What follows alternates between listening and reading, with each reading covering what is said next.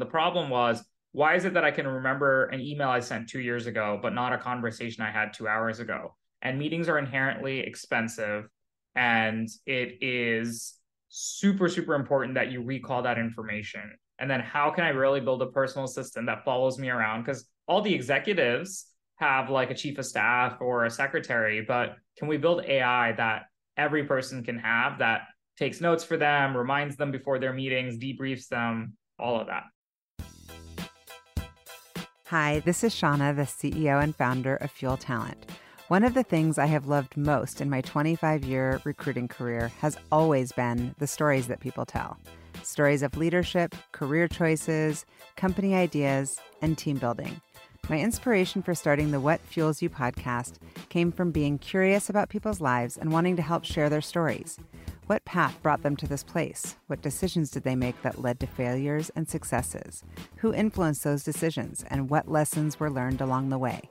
I hope you enjoy the What Fuels You podcast. Today's guest on the What Fuels You podcast is Krish Ramineni. Krish is the co founder and CEO of Fireflies AI, an AI meeting assistant that transcribes, summarizes, and analyzes meetings. Named on the Forbes 30 Under 30 list, Krish graduated from UPenn. He was one of the youngest product managers at Microsoft, leading projects in customer voice and growth. He has guest lectured at Stanford on machine learning and holds patents in workflow automation. Krish is a thought leader in SaaS AI as an active startup advisor. Welcome, Krish. Good to see you. Thank you for joining. Really appreciate it. Thanks, Shauna. I'm excited to be here. Awesome. Okay, I'm hitting you with some rapid fire out of the gate. Um, do you have a favorite video or board game? Board game.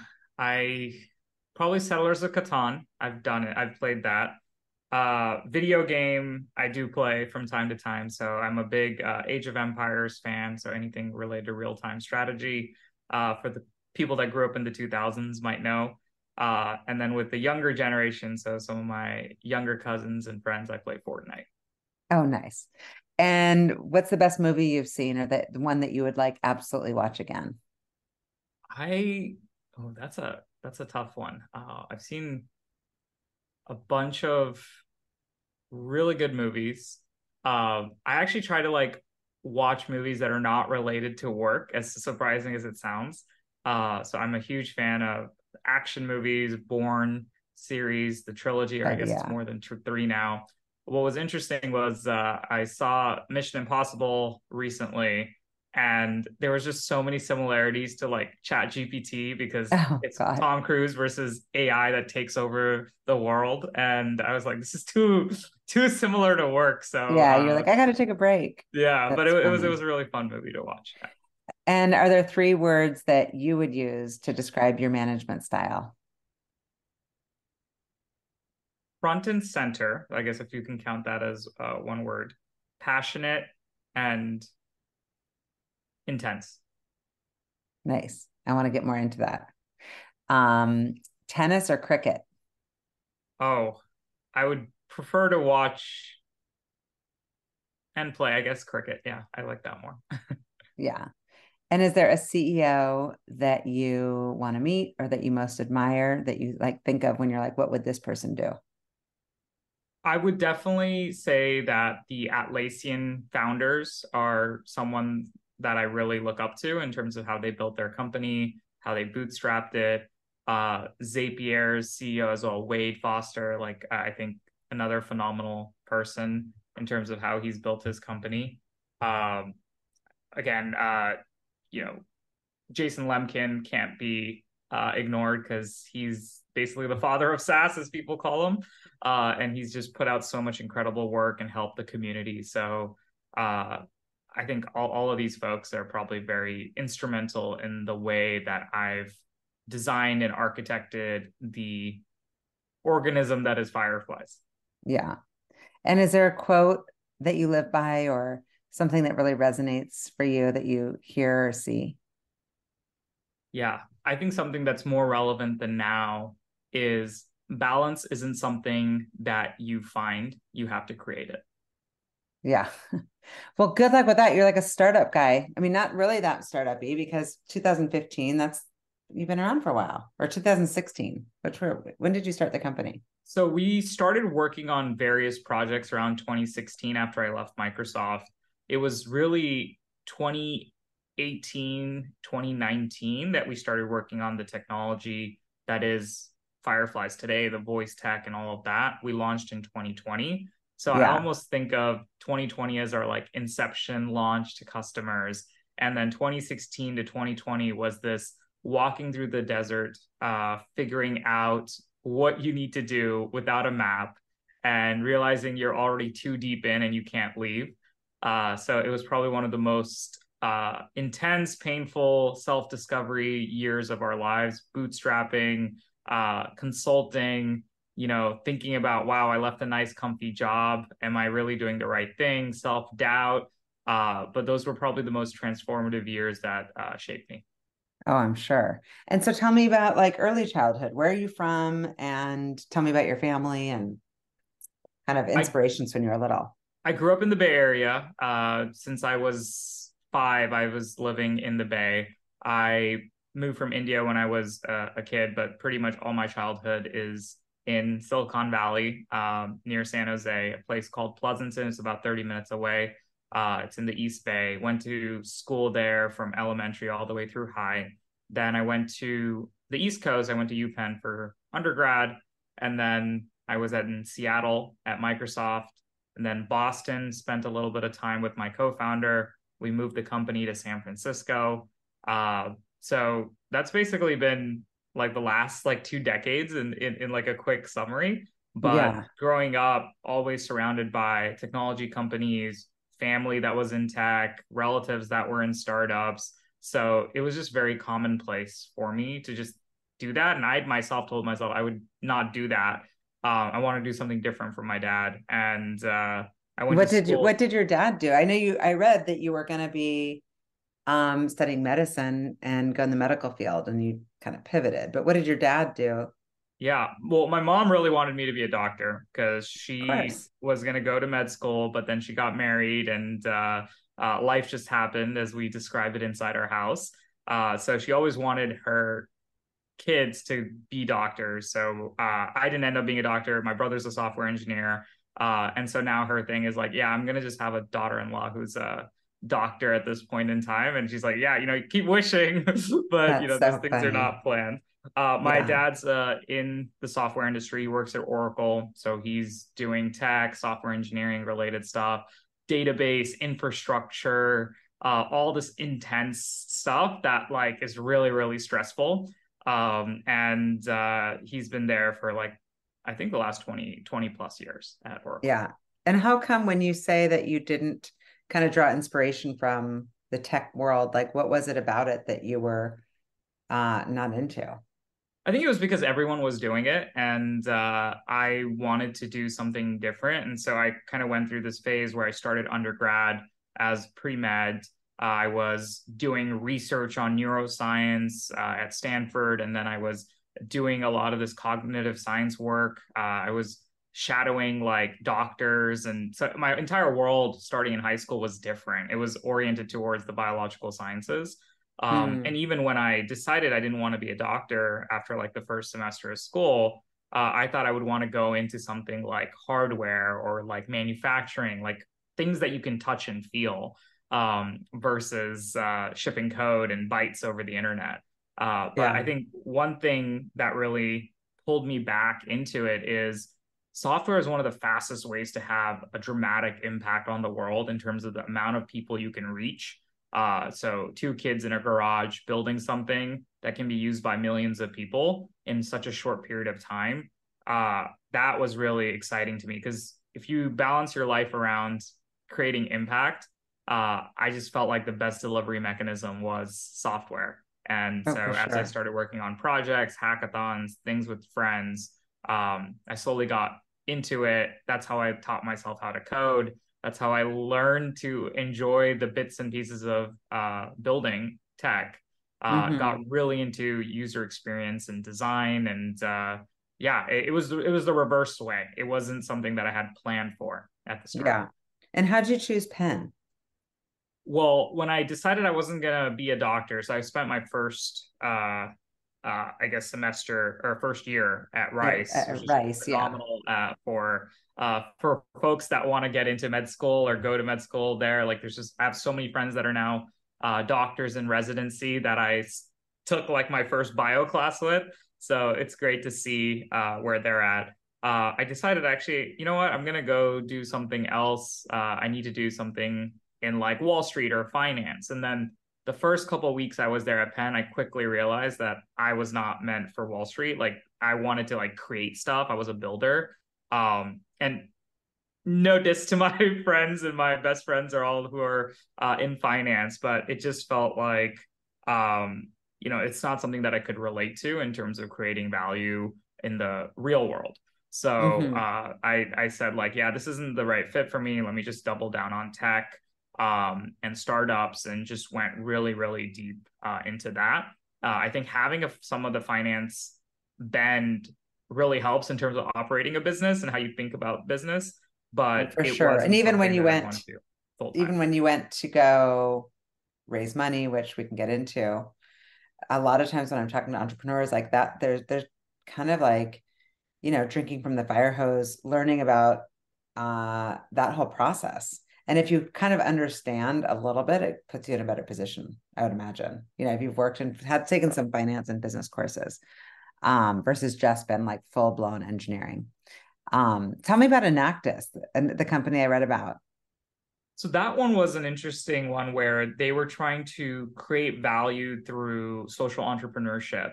Mm-hmm. And that was an interesting way. Like instead of just nonprofits, can you create businesses that can create value and allow people to, you know, sustain themselves? So I think entrepreneurship is one of the best ways to create value. Um, and so if you can help improve people's lives through that, what I ended up doing there was it was a club. I got pulled into it by a friend, and then I got recruited into being like the director of technology for that uh, thing. It was all student run, and I realized that every business that was spinning out of Enactus needed some sort of tech uh, foundations, right? Whether yeah. it was websites or payment systems, and quickly realized that no matter what field you're in, you're going to need to have some sort of digital footprint. And so software was eating the world. And I think that reaffirmed my belief that whether you're building an e-commerce website, whether you're selling shoes, uh, there's everything is tied back to the digital world. And so I felt like I made the right decision at the time to go deeper there. Yeah. And so was that something that you could have like kept going with or because I know that right it's right out of school that you went to Microsoft, right? Straight from Penn. So they recruited you off campus? Right. So I uh, was recruited off campus uh, to be a product manager at Microsoft. Uh, remember, I flew to Seattle for my on-campus interview. It was like four or five interviews.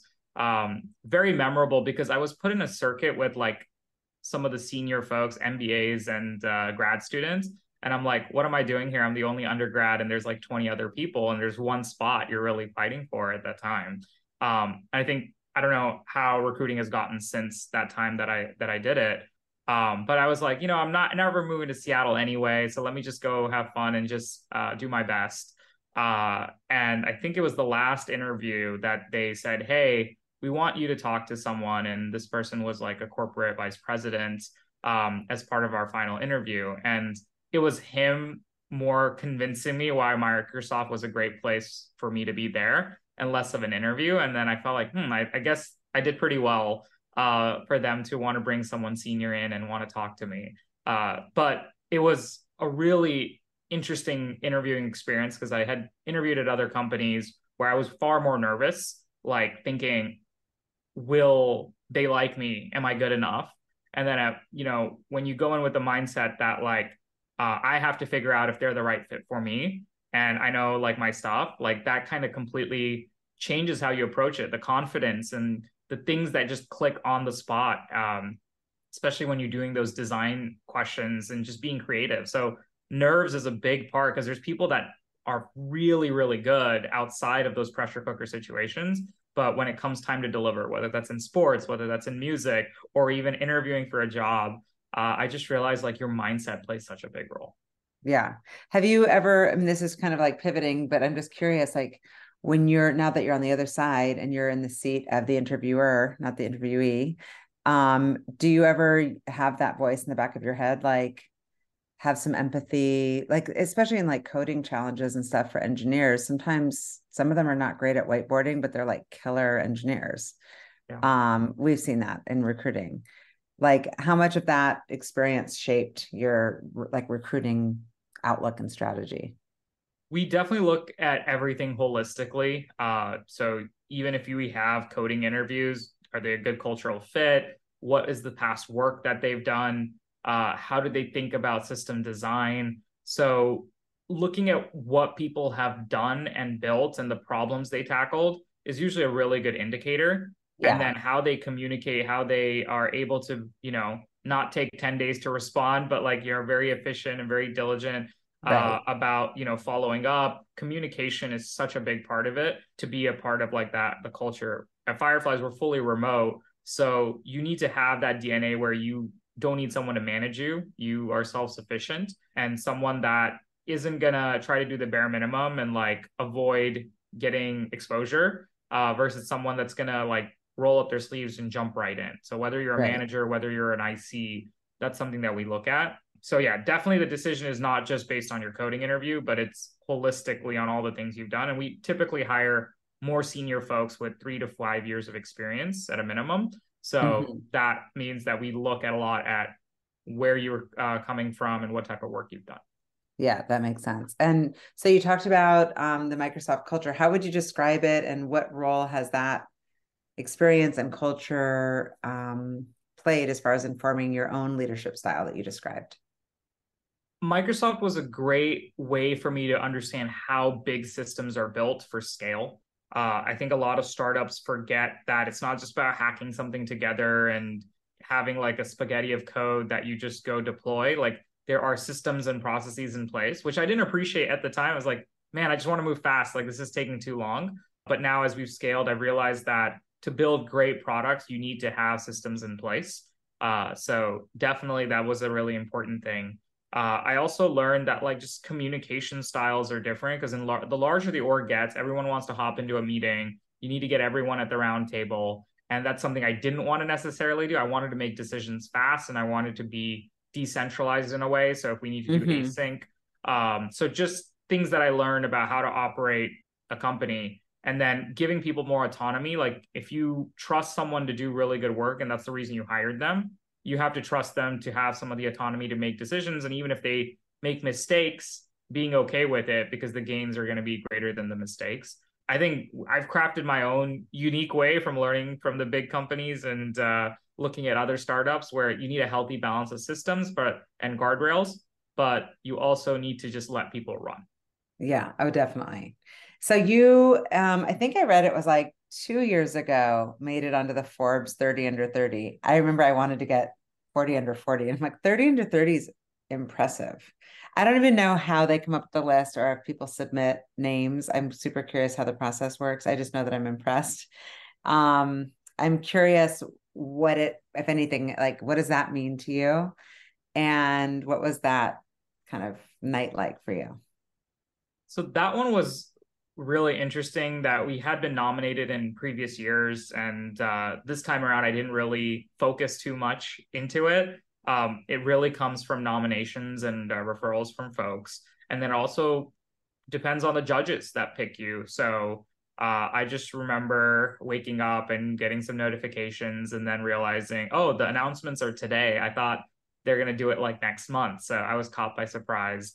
Uh, but again i think the process is more of you have different industries like technology, fashion, commerce, um, and then they pick 30 people within those. So folks that are doing interesting things in the startup realm definitely get uh, an opportunity to be there. Um, but I, I, don't think it changed anything uh, other than the fact that hey, we still have to keep doing what we're doing. Um, but it's a nice little recognition um, to have. Uh, I know for both my co-founder and I were like, okay, great. It's this more added responsibility to go do good work because uh, yes. people are going to take notice. But really, like, um, it's great that you also get a community of folks that are also within it. So it's like a little badge, right, of honor. But at the 100%. end of the day, there's been many people that have made the list that are not doing any company or doing anything big right now, right? So it's just in that moment in time, it felt nice. Uh, but yeah. the next day, but in that way of like, don't read your own press kind of thing. Like, yes, it's yeah. great, but it doesn't. It's not a guarantee that like, yeah. But still, congratulations. Tell me, um, tell me a little bit more about the company about Fireflies.ai. Is it um like what is the business and how how is it different than the original idea? So Fireflies today is an AI meeting assistant that joins your meetings across Zoom, Google Meet, Microsoft Teams, all the major video conferencing platforms. It's a note taker. It analyzes your meetings, summarizes your conversations, and helps you have perfect memory over your past calls.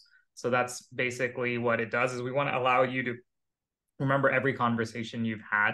In the past, we were still doing similar things on top of conversational data, but it was more around like emails and Slack messages but we really shifted to voice because we thought that was like the biggest opportunity for us mm. uh, and that there would be an, uh, a way to really capture information that previously did not exist. Got it. And how did you come up with the name? Uh, we actually had different names when we were doing different hackathons but we decided to just stick with this name uh, because it just felt easier uh, for all of our projects. Well, one of the projects we did in college was like drones, and so we just ended up sticking with the name, and uh, it ended up uh, being what we used today. Yeah. So I did read an article um, where Forbes, it was in 2019, where Forbes covered the business, and the article was talking about, um, you know, team collaboration software and how the market is calculated by Bloomberg to be a 16.6 billion dollar um, market with a compound annual growth rate of 9.5%. So tell me, like, is a chicken and egg thing? Were you like, hey, that's the market we want to go into because we're looking at like total addressable market for a good business opportunity? Or was there a problem that you were solving when you were sitting in, at your desk one day? Or, yeah, like, how did the idea come to be? And obviously, I'm guessing this is where Sam comes in. So we don't like to look at market sizing stuff because I think that's usually inaccurate and uh, it's not the way to build a business. I think it's the best thing to do is look at uh, not how big the opportunity is. Sure, if you're a venture capitalist, look at that, but what is the fundamental problem that you need to solve? And the problem was, why is it that I can remember an email I sent two years ago, but not a conversation I had two hours ago? And meetings are inherently expensive, and it is super, super important that you recall that information and then how can I really build a personal assistant that follows me around? Because all the executives have like a chief of staff or a secretary, but can we build AI that every person can have that takes notes for them, reminds them before their meetings, debriefs them, all of that? Yeah. Uh, well, I need it. That's all I know. I absolutely need it. Tell me, I know that um, your co-founder Sam uh, left MIT, you left Microsoft to start the company. How did you guys meet? And what was his kind of um, special sauce that drew you to him and vice versa? So sam and i knew each other from college uh, although remotely. We hadn't met in person until after college. Uh, so used to work on different hackathons uh, after uh, classes and problem sets and uh, just submit to a lot of different uh, competitions and always just trying things right? So I think the hacker DNA of like wanting to just go build things was really uh, what brought us together. And then mm-hmm. also just persistence, right? Like you don't get upset because something didn't work. Uh, instead, you are motivated to try something different the next time around, right? And yeah. I, I believe that's something that applies to startups. It also applies to relationships and uh, people, friendships, all of that. So like don't be sad about like the result because we've submitted to many competitions where we didn't place or we didn't win at all right? Um, yeah. but it was just like each time you learn and then eventually your time will come. Absolutely. And has there been i'm sure along the way times that have like tested the partnership or where you've had like directionally different ideas? How have you navigated those situations and conversations and uh, would you would you be open to sharing some of that just like learnings for other co-founders so i think around the 2018 time where we had tried a few products didn't really stick didn't know what we were doing. Um, you know, we both had turned down like jobs. I had turned down like grad school uh, before I had started Fireflies. And then Sam had this thing where he was in the Harvard two plus two program, which he got selected for, where you work for two years after college and then you go to Harvard for business school. So he had that opportunity where he could have said, This was fun, but didn't really work. Let me just go to Harvard. And I remember him calling me that night when he had to make that decision for Harvard and let them know. He's like, You know, I really enjoy working on Fireflies. I think this would be more fun than business school. And so I'm going to say no to Harvard. And in my mind, I'm like, Are you sure? Are you serious? Like, uh, because the path is still very unclear. So I give full credit to Sam because I don't think 99.9% of people in that situation uh, would have done that. They would have taken the comfortable, easy way out. Um, yeah. And so I really, really have so much respect for him at that moment in time. It made us want to work even harder um, and figure out what it is that we needed to do. And uh, yeah, those are some of those small things that how many people can say they're fortunate to have like a co-founder like that? So i deeply appreciate him for making that decision and we haven't looked back since. That's amazing. And tell me about the funding of the business. You've raised 19 million. Tell me about that process. Who was the first person to believe in you and like write you a check? So when we first started there was this program called rough draft ventures at our college which funded startups that were coming out uh, and so we decided to go and like pitch to them when we left. Um, I remember our, like our initial starting point was we won a hackathon and we earned, earned like sixteen hundred dollars, and that was really the inception of Fireflies. Mm. Uh, it was built on sixteen hundred dollars really. And we moved to San Francisco. My co-founder has his whole post. He was living off Soylent and Domino's Pizza, crashing couches, and it was just an incredible journey um, to even move to the Bay. And I think that was something like I was like, we got to move to the Bay uh, to start the company. Uh, I don't want to be on the East Coast. Uh, and so he finally decided, okay, I'll move to the Bay. Um, now he's based in New York. Uh, I'm not in San Francisco anymore. I, I mean, I'm back and forth from time to time, but I'm based in Seattle. But at that point in time, we just felt like it was important to be in the Bay. Yeah. And uh, we pitched to Rough Draft. They wrote a really small check at that time uh, and that helped us get going, run all these experiments. And it was around 2018 time that uh, we started talking to some angels who put in small checks. Again, relative to like some of these million dollar rounds people are raising, it was like 10K, 20K sort of checks at that time. And we started building out like the voice assistant, uh, made some significant traction around there.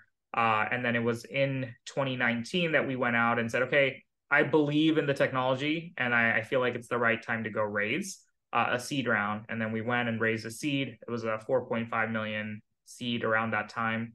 Uh, and uh, Canaan uh, came in and invested. Uh, our investor over there, Rafe, uh, like knew us like since 2015, 2016. So he saw all the different iterations. It's like, oh yeah, these guys just don't give up. Uh, so I don't know about their tech, but I, I believe in the founders and uh, now they have something to show for it and real customers. So I appreciate that. So um, yeah. it was great to partner with Rafe and Canaan.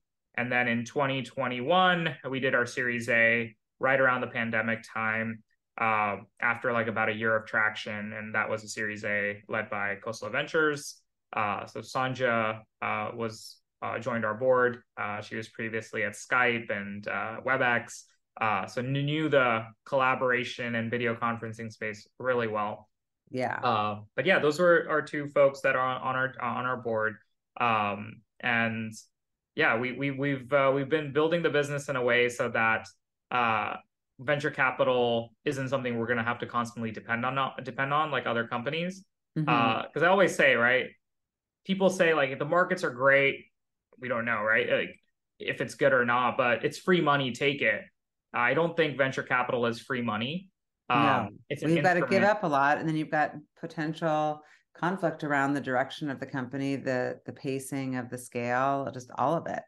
Yeah, you, you have gotta, to use it yeah. wisely, yeah. and then you want to be in a situation where uh, you have optionality to like make the right decisions. Like you don't want to sacrifice uh, making the hard decisions for the long term with short term gains, which look nice right now, right? So absolutely, that's really really important for us in terms of how we build the company, thinking about first principles, thinking about cost, uh, yeah. doing things that will help grow the company, right? Like I always say that I look at other founders who are definitely thinking about raising tons of capital. I have friends that have raised, you know, 100 million plus, and I, I know friends that have raised a lot with little traction.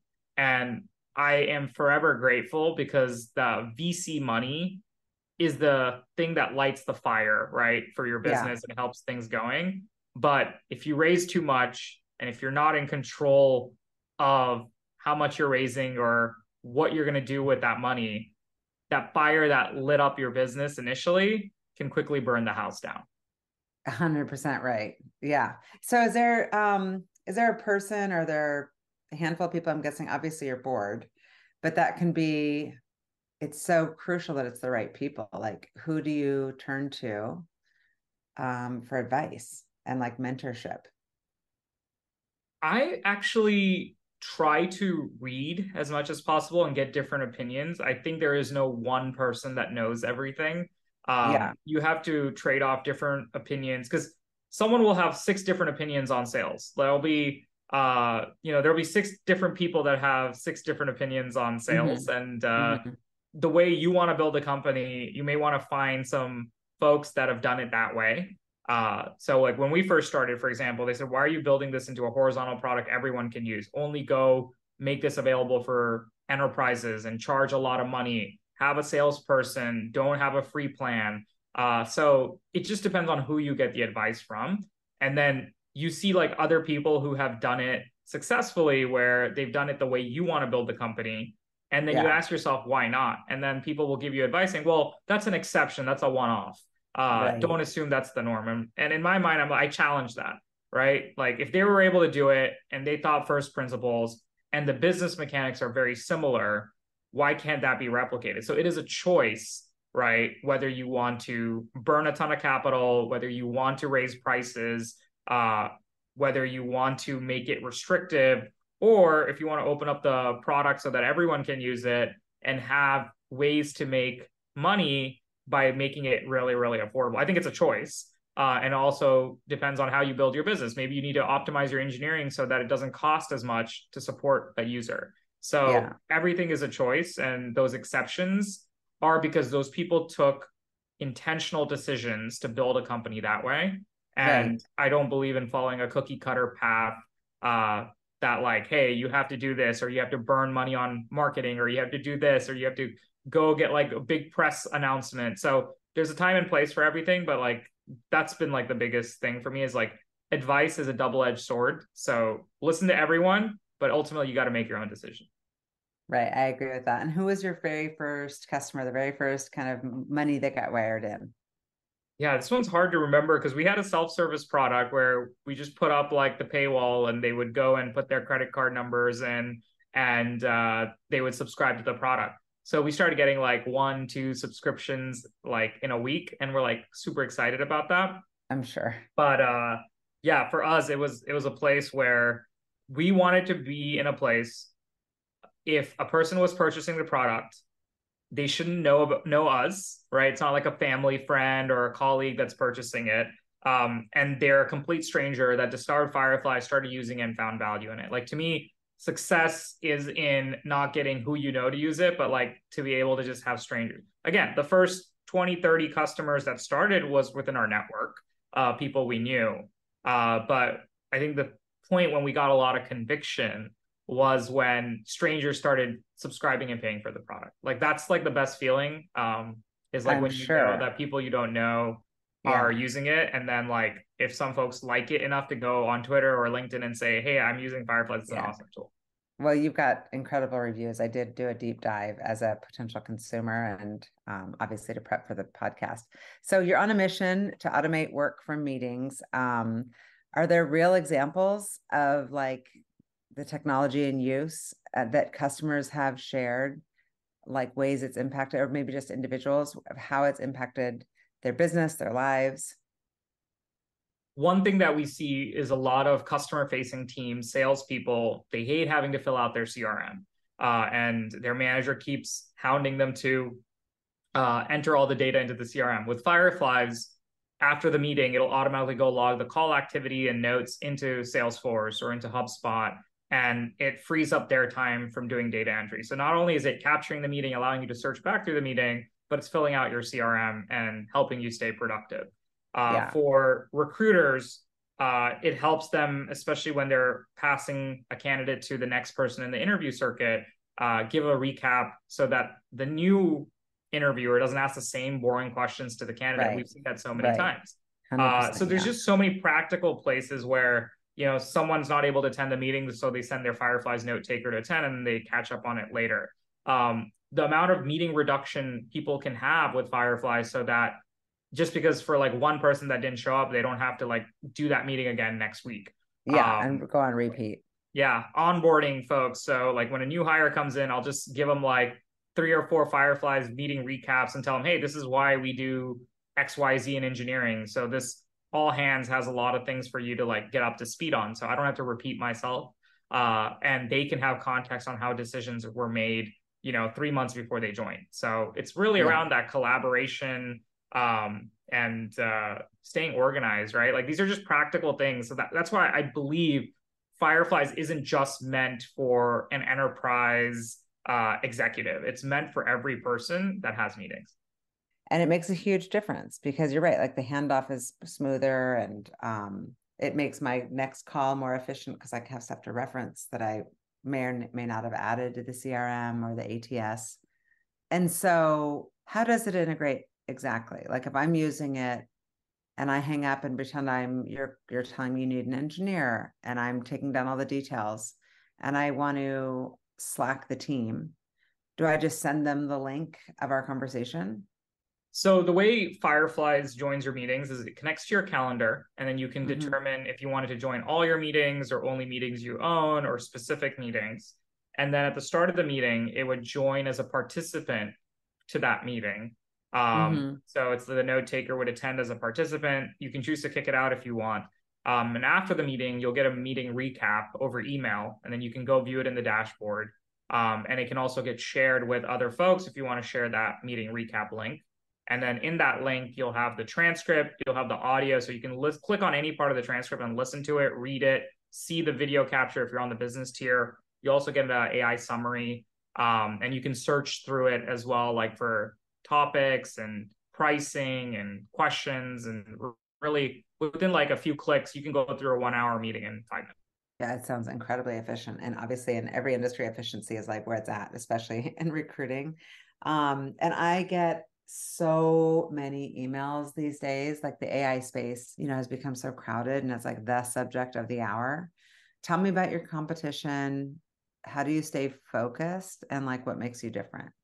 For us, we think about pricing affordably making sure that the core stuff like the transcription, the search, uh, the usability is really, really good and top notch. And so we've seen lots of uh, companies that have only built Fireflies like technology just for enterprises, just for sales departments, and they'll charge about 10 to 15x more. Uh, and it's very restrictive where you'll have to pay like a $5,000 platform fee. You have to buy a minimum number of seats, um, and you're paying like $150 per user per month. And then when they say like, wow, Fireflies has literally all those same capabilities, I can get started for as little as $10 a month or $20 a month. Uh, and then I can add my teammates gradually over time if I find value. And I don't need to talk to a salesperson or have to be sold to. I can do my research, try it out on a free trial. If I like it, and then I get upgraded.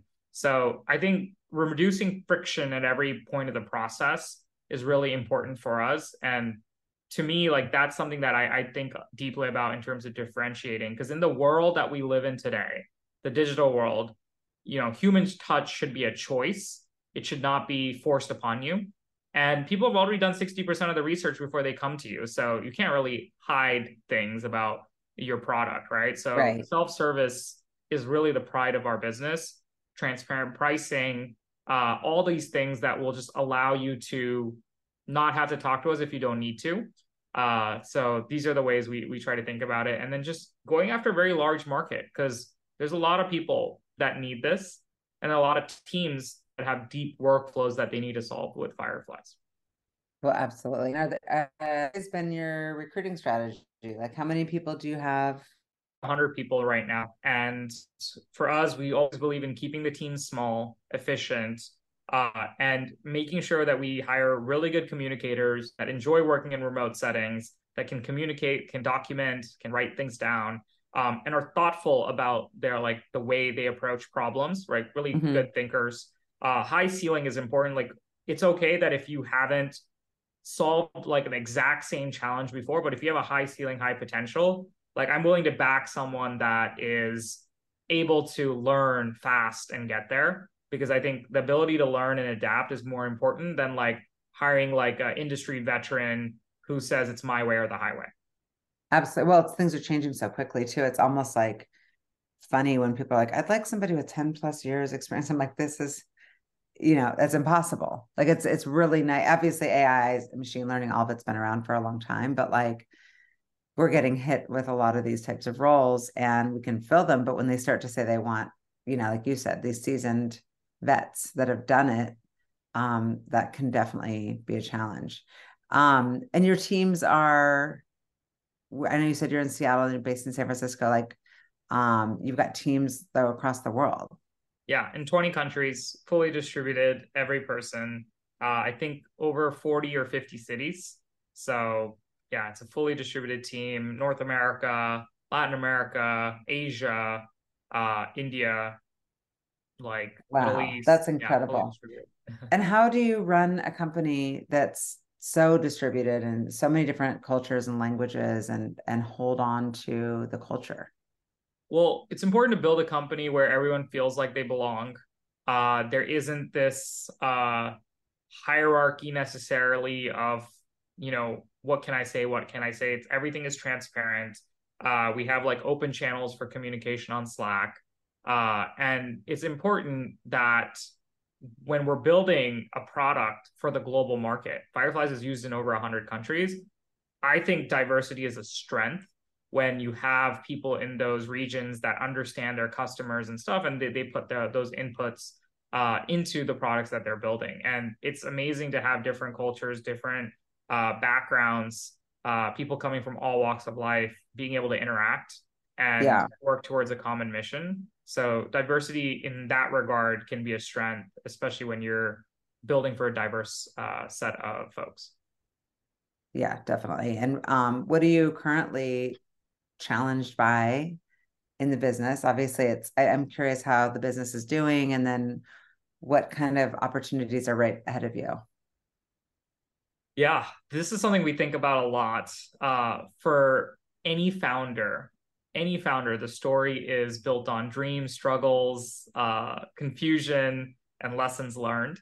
So for us, what we always try to do is how do we balance this art of growing quickly with also building a really sustainable business?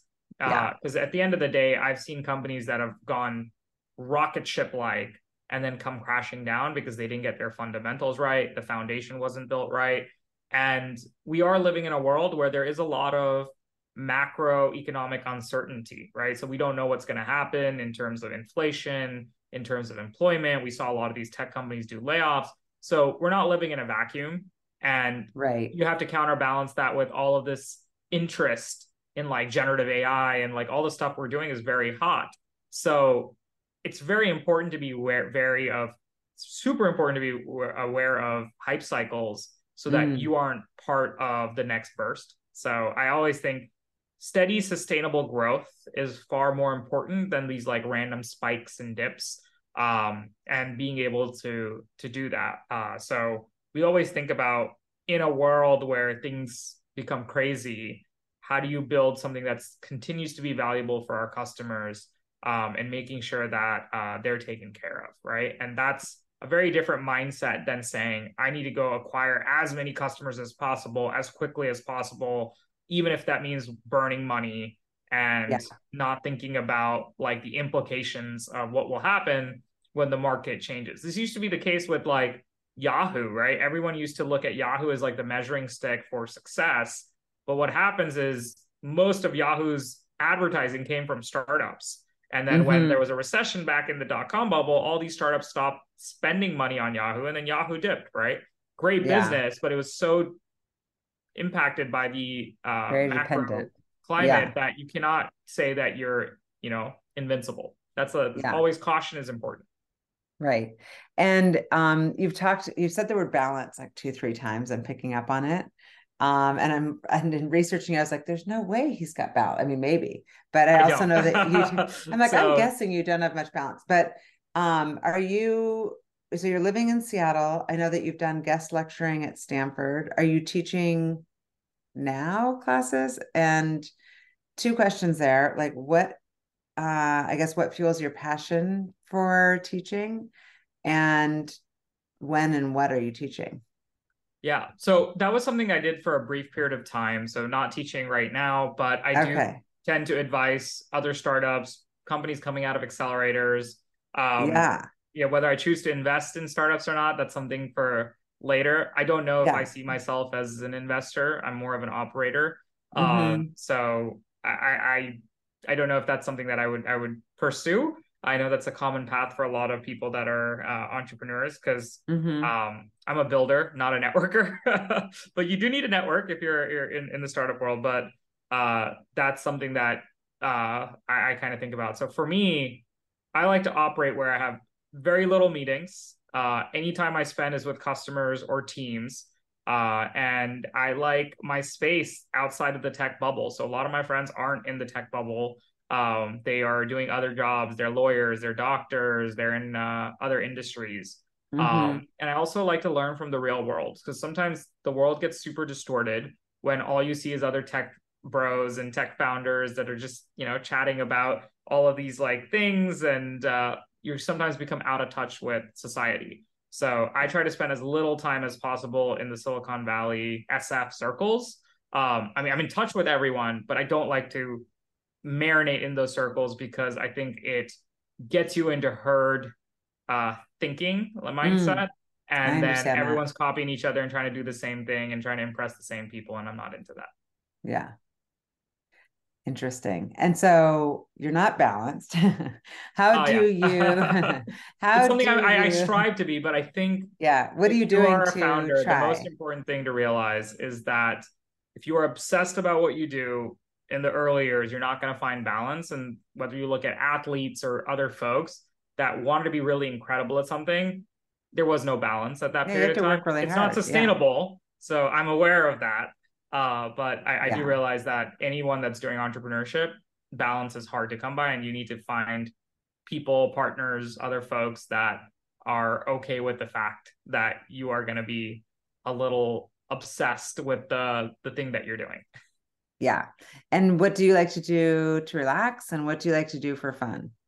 So I love to spend time with family, with friends, do a lot of sports, play, like just outdoors, get some fresh air. Like that's super important to me. Nature is really refreshing. So like if I'm able to go out, uh, be living near like parks rather than concrete jungles, like mm-hmm. outdoor natures, I think that's that's super helpful for me. Um, been attending a lot of friends' weddings uh, this past year. So that's been fun reconnecting uh, and touching base with so many uh, folks from college and high school. Mm-hmm. Uh, yeah, I, I, think it's just uh, just basically trying to be with people that you know you grew up with and yeah. all of this like the, the tech Crazy. stuff. So I think that's a nice little keeps little... you grounded.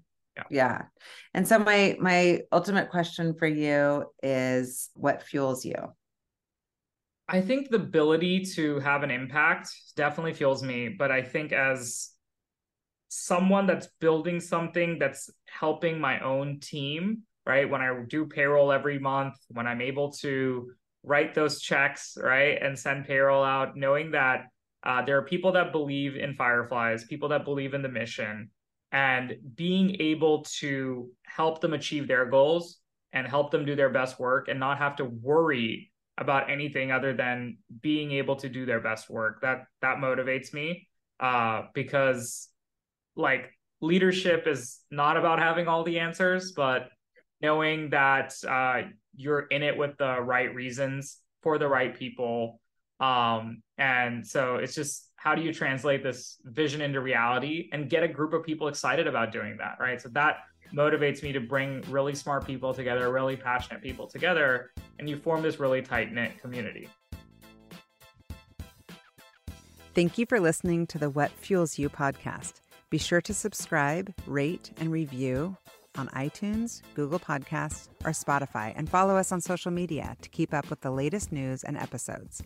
You can also contact us at podcast at fueltalent.com to provide feedback, ask questions, and share topics or guests you would like us to cover in the future. We hope you feel inspired by our guests and that we have helped fuel your day. Join us next time for another episode of What Fuels You.